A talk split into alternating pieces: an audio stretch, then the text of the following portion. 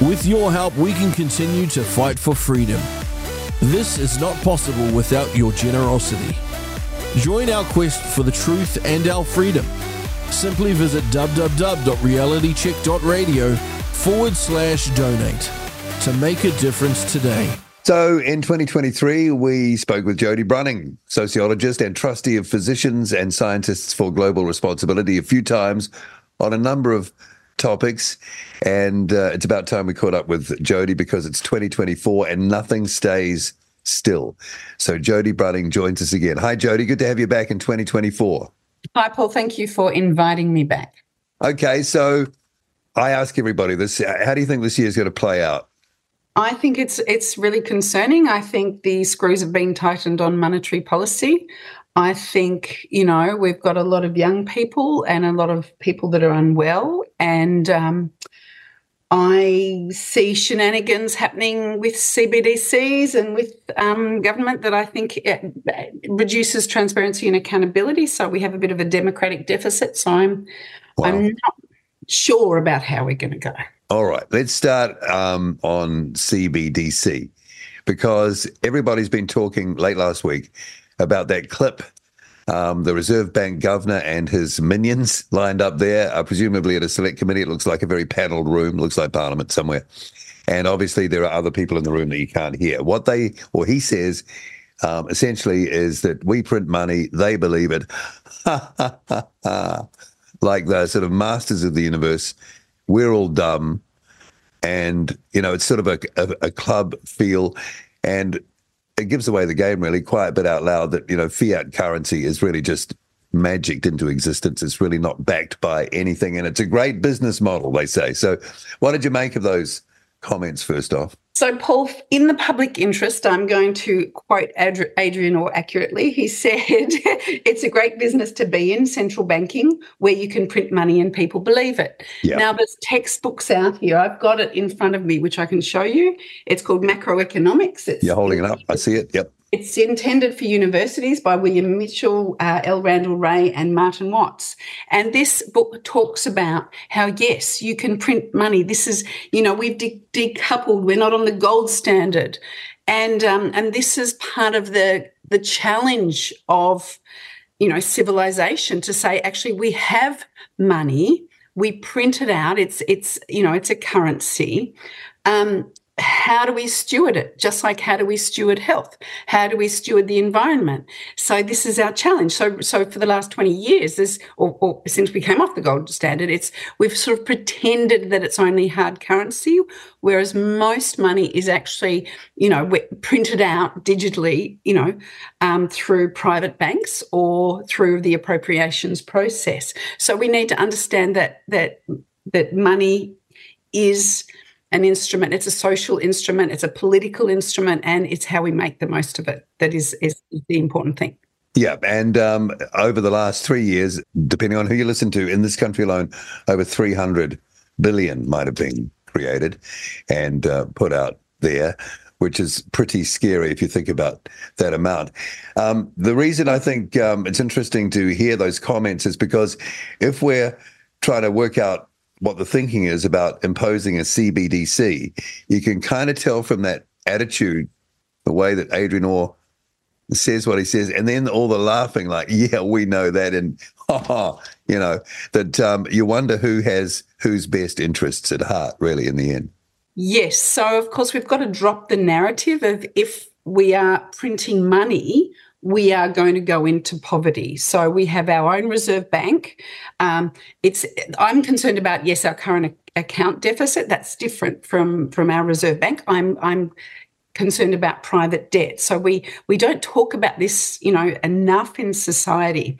So you know, the reserve bank, you know, through the appropriations process. Um, you know we yes we print money to pay public servants to start you know a new you know state owned enterprise. We could be you know there's so much we can do through um, through basically printing money. We have to be cautious. We do not want to um, increase inflation for example uh, I often think about well, how do we talk about inflation that is coming from costs that are offshore? How do we um, consider what inflation is if um, our input say fertilizer is costing much more and then everyone else puts puts them puts prices up here to account for that what happens if you know for example farmers are accounting for the cost of fertilizer but they've also got increased cost on on um, their mortgage because of what the reserve bank's done. Is this in the public interest?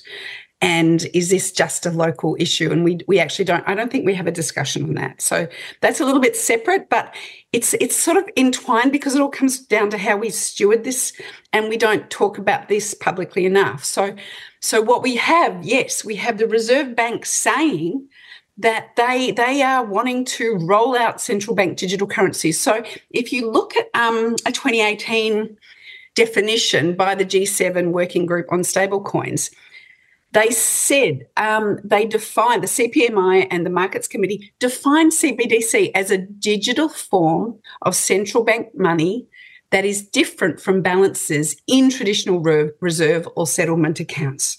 So they're decoupling it from, you know, the traditional money and, and the traditional process of making money. And they're kind of saying we're just going to be like a bank that can print out money when we want.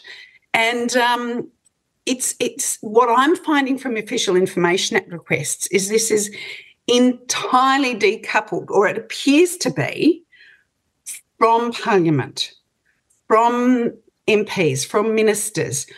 So this is my my concern is that this is just to see this is just a central bank wrought right um, and we can see from the way the scientific, this, this, this sorry, the sort of banking literature and the information through, uh, say, the Bank of International Settlements um, and the IMF, which our, our RBNZ has a share in, as it turns out.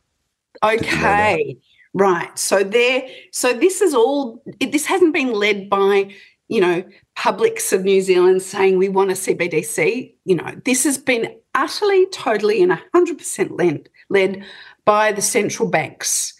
And we need to understand that this is outside the democratic process. And do you see, well, you just mentioned the political side of it, not really engaging. Do you think that's because the perception is that we kind of already have digital money and it all sort of blurs out? And unless you're down in the weeds and realize that the, this stuff can be programmed, it can be used to um, uh, manipulate lifestyles and uh, and choices. Let's say way more than you could ever um, think about in the in the past. Let's say when you're using cash and you can anonymize your purchases. Um, why the lack of engagement? Do you think on the political side? Because that's the line of defense for us. I I feel that there is a complete decoupling by the Reserve Bank, and it's just moving on with its own plan. You know, yeah. so we know if we look back to the new Reserve Bank Act, it you know, and if we look at the the the, the report from the select committee, um, they said that um, you know a massive part of the old act is being repealed. You know, we know that the the purposes and principles of the new Reserve Bank Act put Reserve Bank at the start of you know they've centralized their priorities around the reserve bank itself rather than the public good. And so my sort of an interesting tipping point for me was I'd not I'd seen that the consultation um, that happened a couple of years ago that overwhelmingly people were concerned. They wanted to keep hard currency. But there were a few people that there were talking about programmability. And we know that, for example, the Bank of England is very clear about the extent of programmability. So is, um, you know, people working in the, the Bank of International Settlements, the IMF. So the programmability is well known. But we're not seeing that discussion here. And we didn't see an analysis of the concern of programmability. So so, Paul, if you look on, say, Google Scholar and you search for papers on New Zealand and CBDCs, you'll see that there we're not studying it. We don't have scholars in New Zealand studying it. So we don't have kind of a quorum of knowledge that we can go to that we trust that is independent and outside the RBNZ that is able to sort of look at the legal, the ethical issues, and the, the concept of the idea that is there a potential for a, an abuse of power yeah, right. And, um, and, and this well, exactly. And so I knew that a lot of people were concerned. And then then in December, uh, uh, many of us saw this ad in LinkedIn pop up, and it was for a senior project manager for CBDC and cash trials projects. And we we were quite surprised. So I had seen this, and on um, December the 15th, I sent um, an email to the RBNZ, an Official Information Act request, asking about the information flows between the Department of Prime Minister and um, Cabinet and RBNZ. Now, I received a response to that on the 11th of February by Jean McDowell. And um, what I understand is that the issues of programmability have been broadly ignored, and the potential transfer of power to the RBNZ is sort of not really being discussed. So we're not seeing this, the information flows between Cabinet and RBNZ that sort of draw attention to this, this massive kind of game change. Hmm. And so I, I also sent a, an official information act request to um, the DPMC, the Department of Prime Minister and Cabinet, to find out to what extent was the Department of Prime Minister and Cabinet privy to discussions. They then transferred that to Reserve Bank of New Zealand.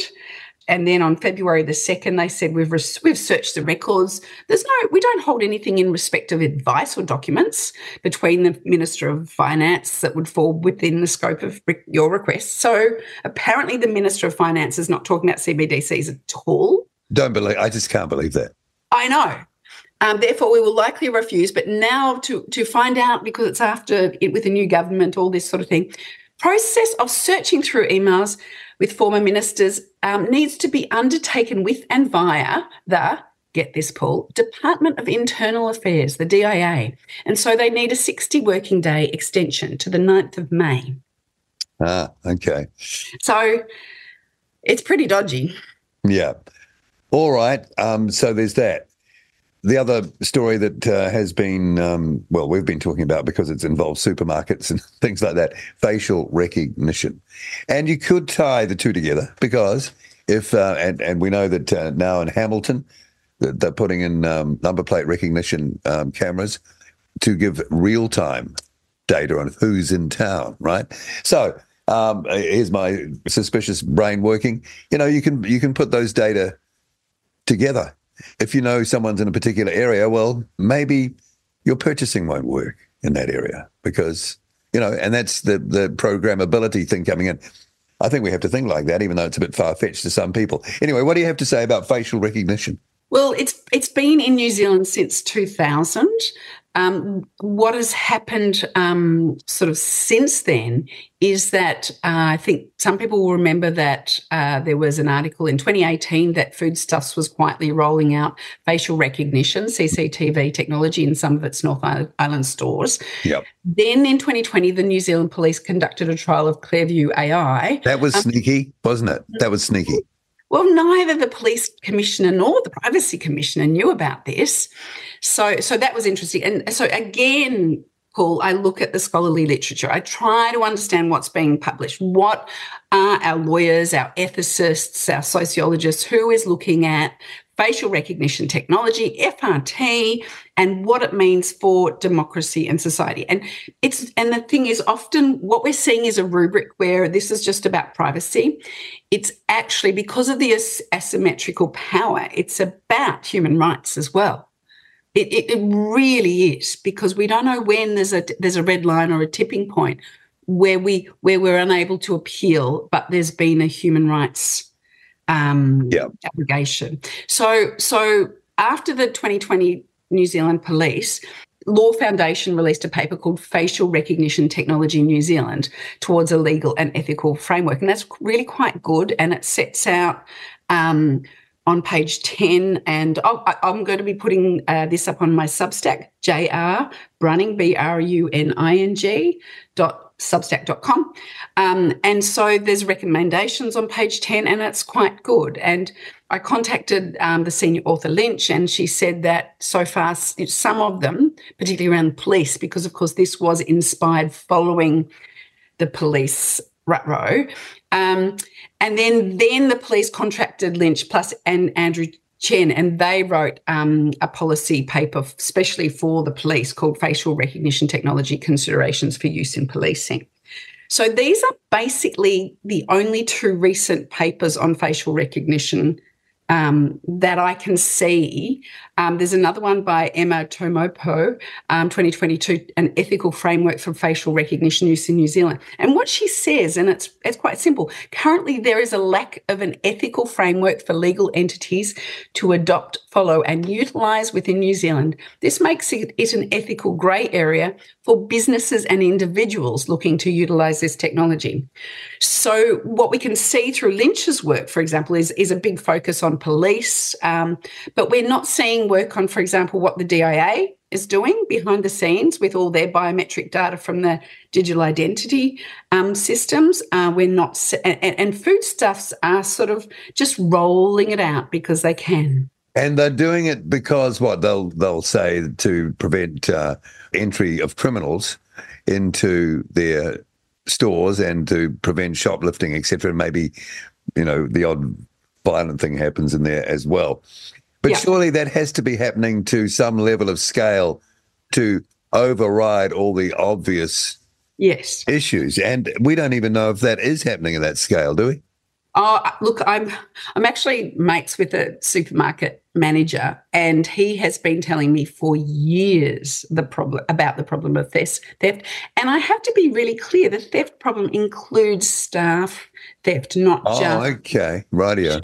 Yep. so this is so the digital surveillance tech. I think is very much seen as a deterrent. So they're hoping that basically, you know, that people will think, oh, I'm being watched, so I'm not going to steal. So so you've got that, but then you've got actually all the ethical issues. And um, there's really good work, and I'm linking to it on my Substack being done to show that often uh, the facial recognition technology does really bad when you're not white because a lot of the, uh, oh, okay. the systems have been oh, based around white people. So it kind of gets it really wrong. And of course, often communities of color might have less money and they might, you know, and so often they might roll out this tech where there's poorer populations. So there's a lot of little ethical kind of really concerning things that and of course when we're largely not talking about this. This is another thing we could be actually resourcing um, if we if we could use that. Oh if we could take pay account of the fact that yes we can put aside appropriations to pay scientists and researchers to do more than just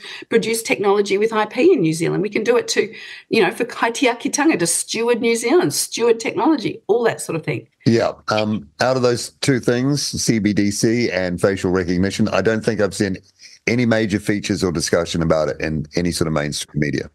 No. So in February, February the 8th, RNZ released an article talking about this is the day that foodstuffs is uh, are going to start a trial um, of um, so 25 new world and Pack and Save supermarkets yep. in the North Island. So, but then in the 13th of February, Kirsty Wynn of New Zealand Herald released, and you can search for it Woolworths Everyday Rewards members can have license plates video, audio, and IP addresses recorded. Yeah. And so, so the, the privacy commissioner had been consulted about the first one on 8th of Feb, but not the 13th of Feb one.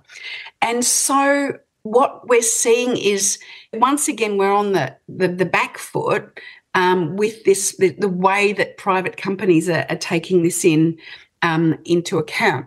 Um, and so let's be clear here. And Lynch et al. in 2020 said that the systems with capability for targeted and mass surveillance activities that, that they are here, they can clearly pose high risk.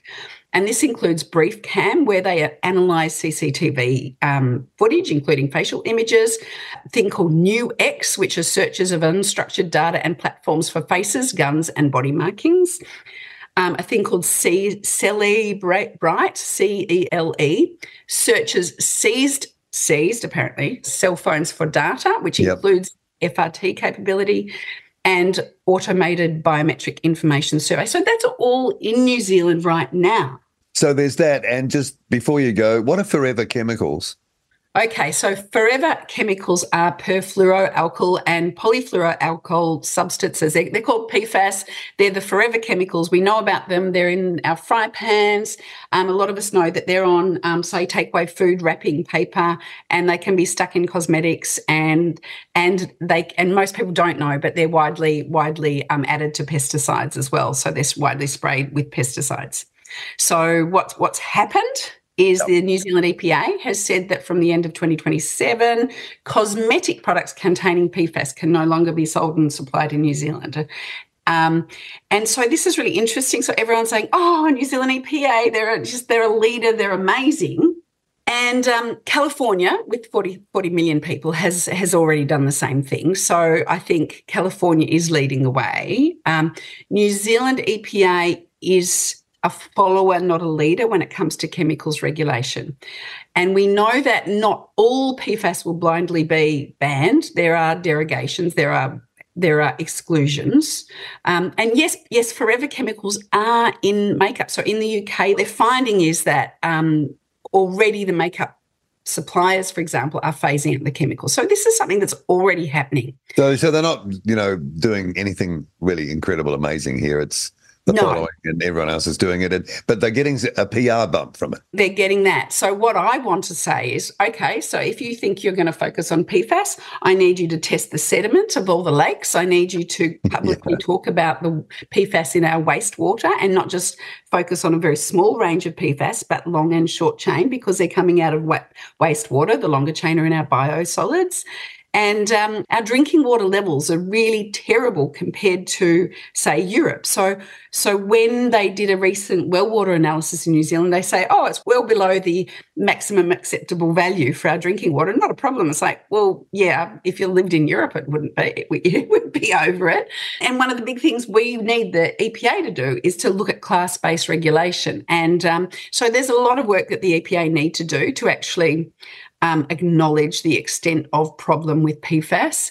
And, um, and so just banning them in cosmetics is a little bit like lipstick on a pig. Yeah, well put. Nice way of uh, putting it. And to end on, thank you, Jody Bruning, for popping in and updating us on those matters. Really interesting. Such a and pleasure. We'll t- thanks. And we'll talk again soon. All right. Okay. Thank you. With your help, we can continue to fight for freedom reach new audiences, and bring important information to the public free of charge. This is not possible without your generosity. Join our quest for the truth and our freedom and donate today. Visit www.realitycheck.radio forward slash donate.